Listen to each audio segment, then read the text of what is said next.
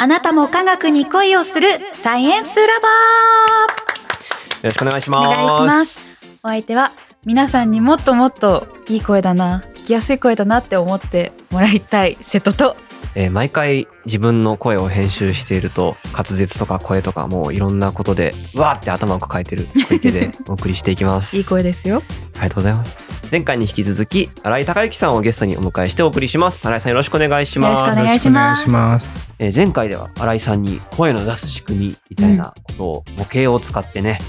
いろいろご説明いただきました。模型で見るとあんなに分かりやすくて感動するんだっていうのはい、動画も上がってますのでねそうですそちらね。はい。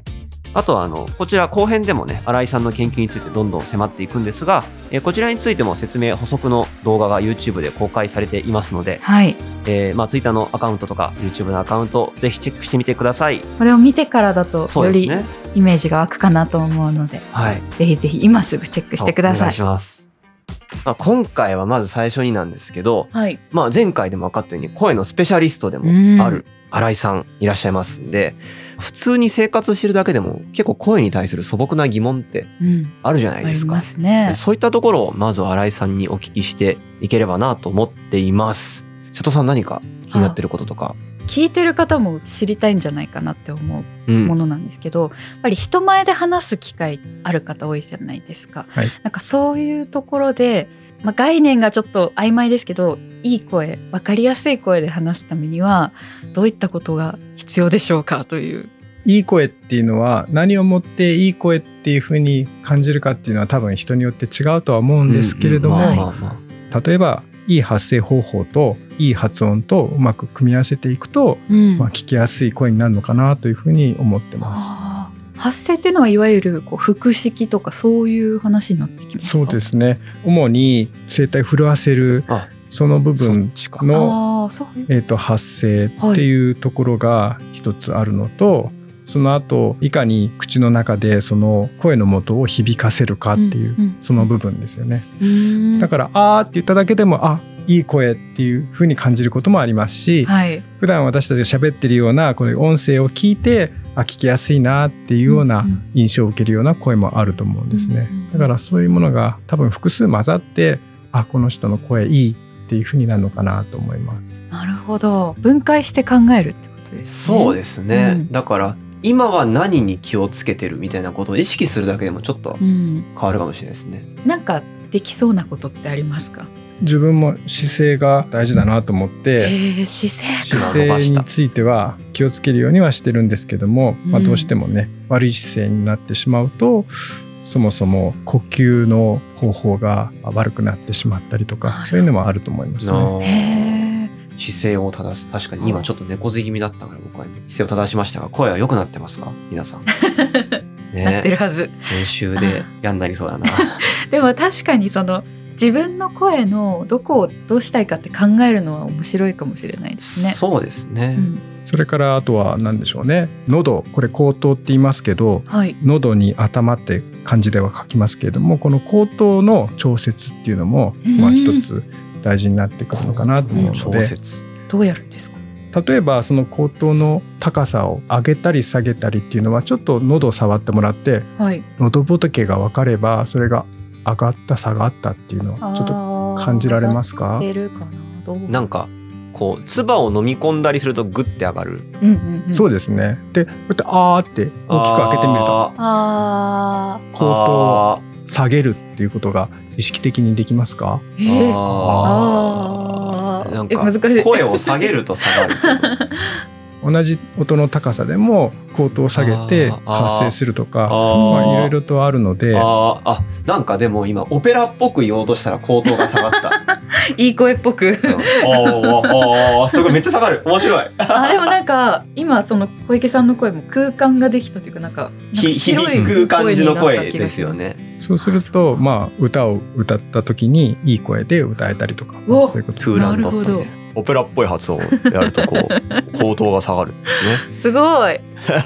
面白い。皆さんもやってみてください。これで普段喋ったら面白い人ですけどね。うん。ちょっと僕からもいいですか？発音って考えた時にやっぱり僕ら英語の発音めちゃくちゃ悩むと思う。うん難ですよ。しい。どうしてもやっぱりその50音で発音しちゃうなってい日うのが本語英語みたいな。そう日本語英語みたいな。This is a pen みたいな感じになっちゃうと思うんですけど特にやっぱり R と L 悩むと思うんですよ。でここについて新井さんにその秘訣を教えてほしいなっていあ。う。以前 NHK の番組でも非常に苦労したところではあるんですけども、うん。例えばですね L の時っていうのはどうなってるかっていうと自分が舌をちょっと口の上の方につけてみてもらえますか、はい。舌先だけが上の歯の裏の付け根のあたりについてて、はい。それで両脇を開けるっていう。両両脇を開ける。両脇を開ける両方の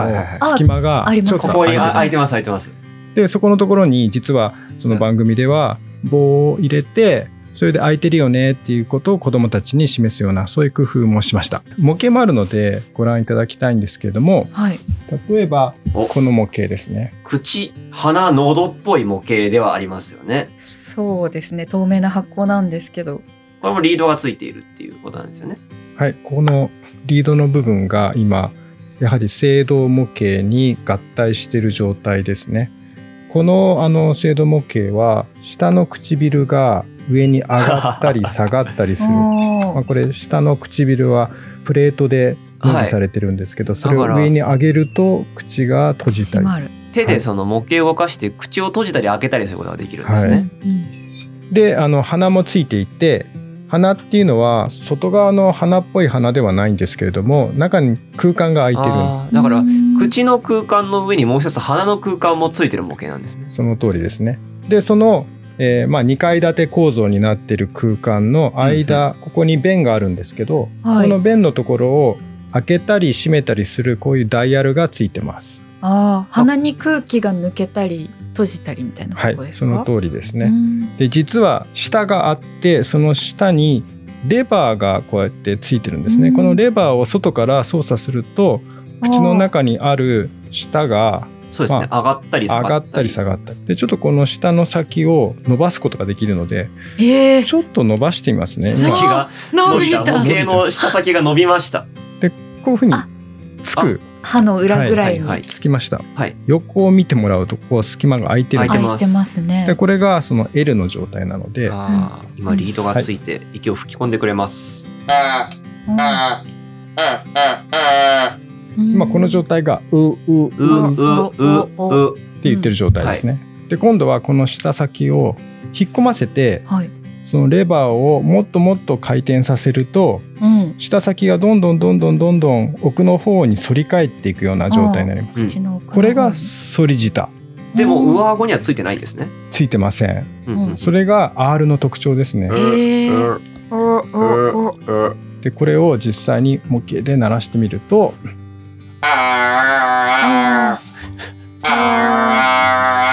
R だこれ。R うわこんな感じで R の音が出ます。なんですがここでちょっとねあのコツを申し上げるとその時にちょっと唇をですね閉じ気味にする。R の音は舌先を反り返すと同時にちょっと唇を閉じ気味にすると R の音が増すんですね。ちょっとやってみます。うわ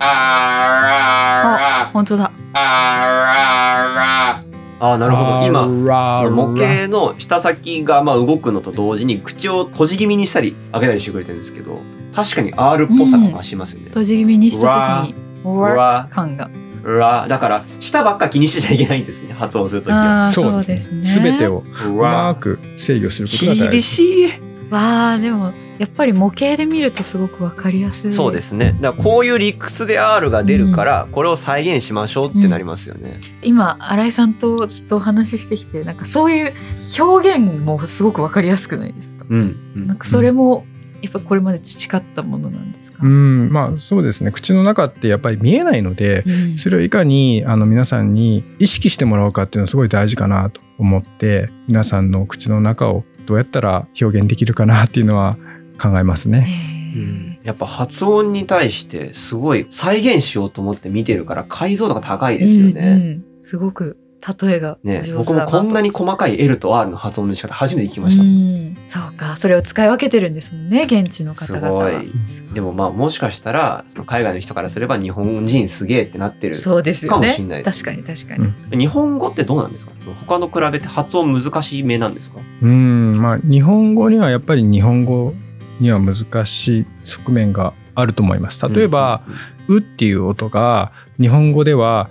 うっていうような音だとしたら、はいあちらの方がもし、えー、とまだ日本語の「う」を習得してないとすると「う」って言ってしまうかもしれない。ちょっと唇が丸く突き出してて、ちょっとそれ違和感あるなって感じるとしたらそこが一つの違いになってきてなかなかそれが抜けない。唇が大事だったりとかうん舌の使い方はねとても大事になってくるので、うんその言語言語に合わせた使い方っていうのを習得することが発音のコツかなと思いますね。なるほど。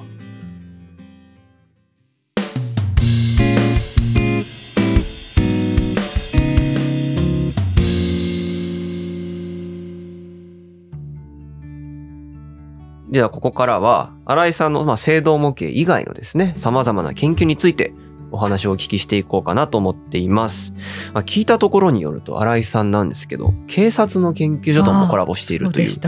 ことだったんですがそれはどういった研究なんでしょうか？科学警察研究所と共同研究をしてるんですけれども、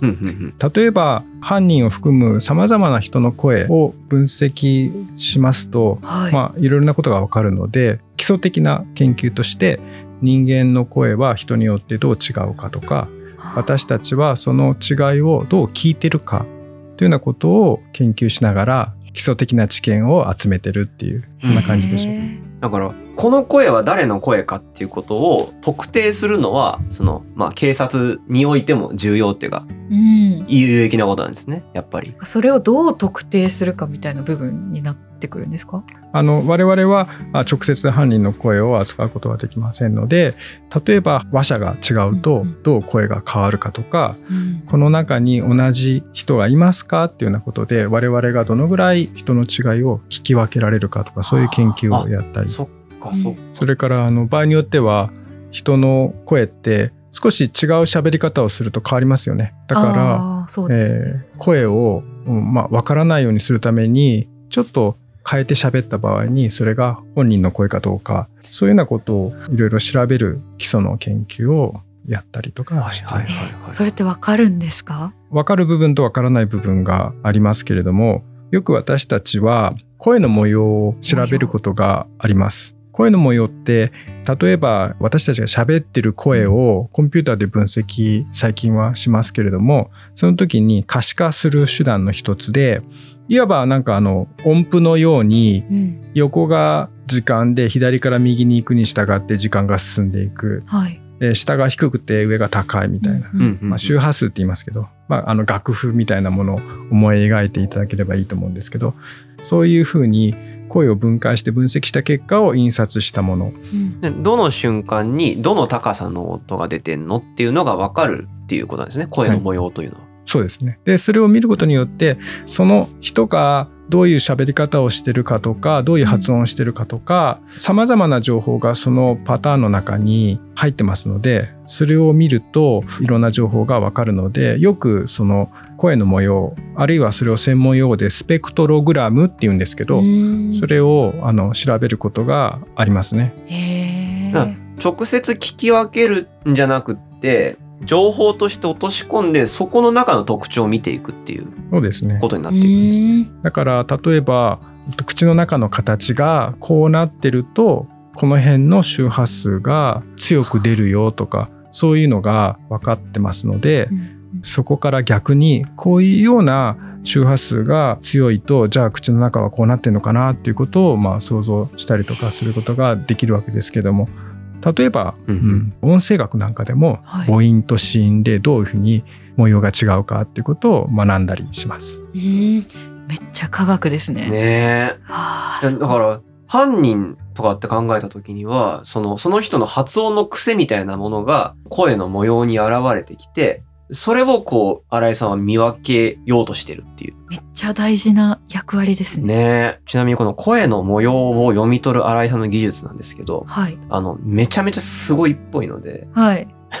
いや、すごちょっとね。あるチャレンジをご用意しています。はいなんですが、ちょっとこれは動画の方で、後ほど公開しようと思いますんで、皆さんお楽しみにお待ちください。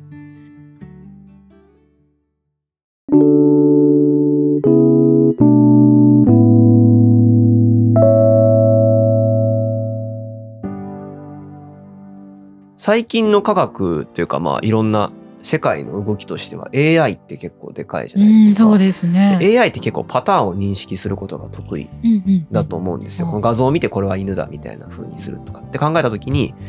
結構声の診断みたいなものもうん。AI でできてきちゃうのかなって相性良さそう。そう思うんですけど新井さんここについてはどうお考えでしょうか？我々の研究でも AI あるいは機械学習という手法を使って、え例えばこの患者さんの音声が正常な発声なのかあるいは少し障害がある発声なのかうんこれをまあ機械がどのぐらい分類できるかっていうようなことを調べているようなそういう研究もやってます。うんうんうん AI はそういう大量にデータがあればねあのーかなりあの精度が上がってくると思うんですが。パターンで分析するというか。はい、一方で我々があの今までやってきたような声の模様を我々人間がいかに、えーそれを見てあこれは何て言ってるっていうのを発話内容をまあ想像するというようなことこれも昔からやられてきてる。これはすごいことですね。すごい。であの本当に世界で優秀な方っていうのはやはり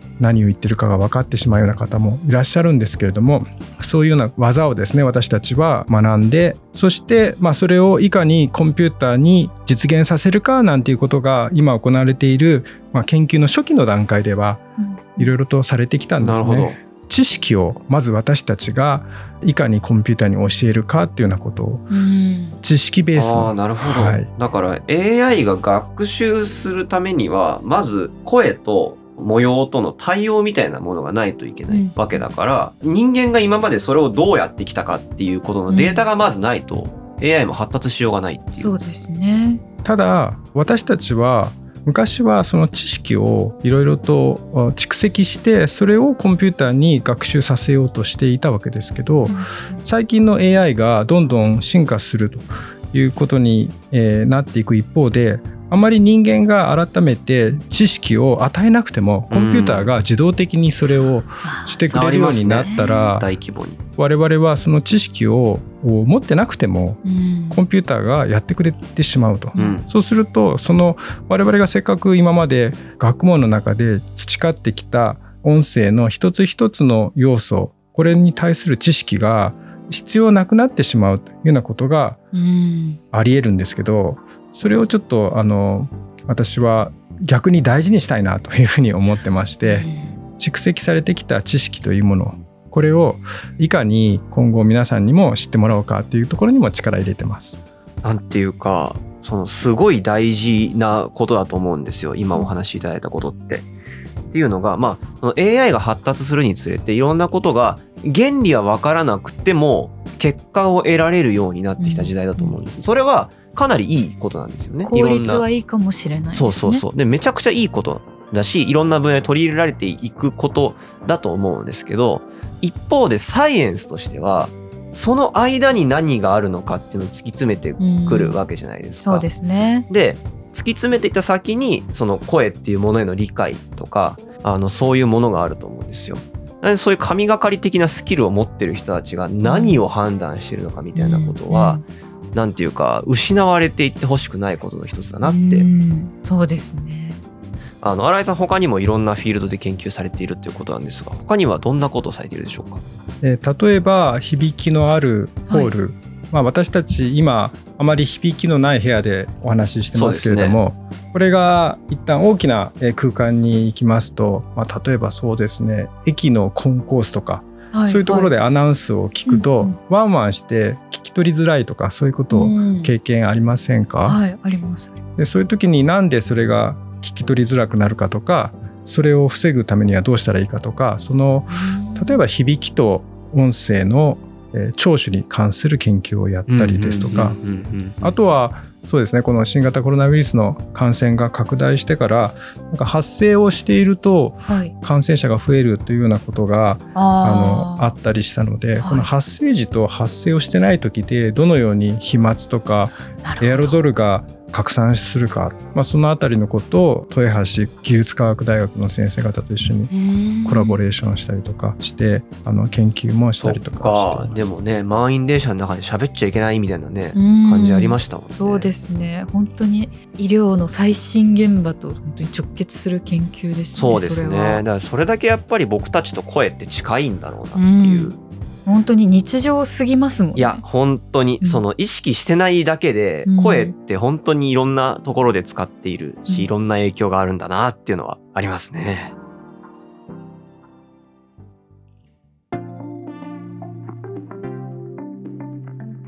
まあここまで聞いて本当に新井さん声のプロだなっていうふうに思うんですけどなぜそこまでこう声とか音声うん。に関心を持って研究を続けられてるのかっていうのを聞きたいです。まあ遡ることを自分が子どもの時から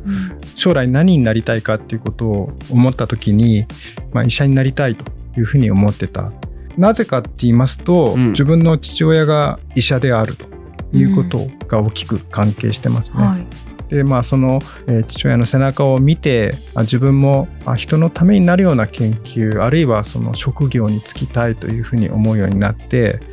それで、まあ、医者になろうと思っていたんですけれども同時に音が好きだで音楽が好きだったり、まあ、そんなようなことで音に関してなんで音って私たちはそれを聞くことができるんだろうかとか音ってどうなってんのっていうようなことをそもそも考えたりなんかしてるうちに、なんかもっと知りたいなということになって、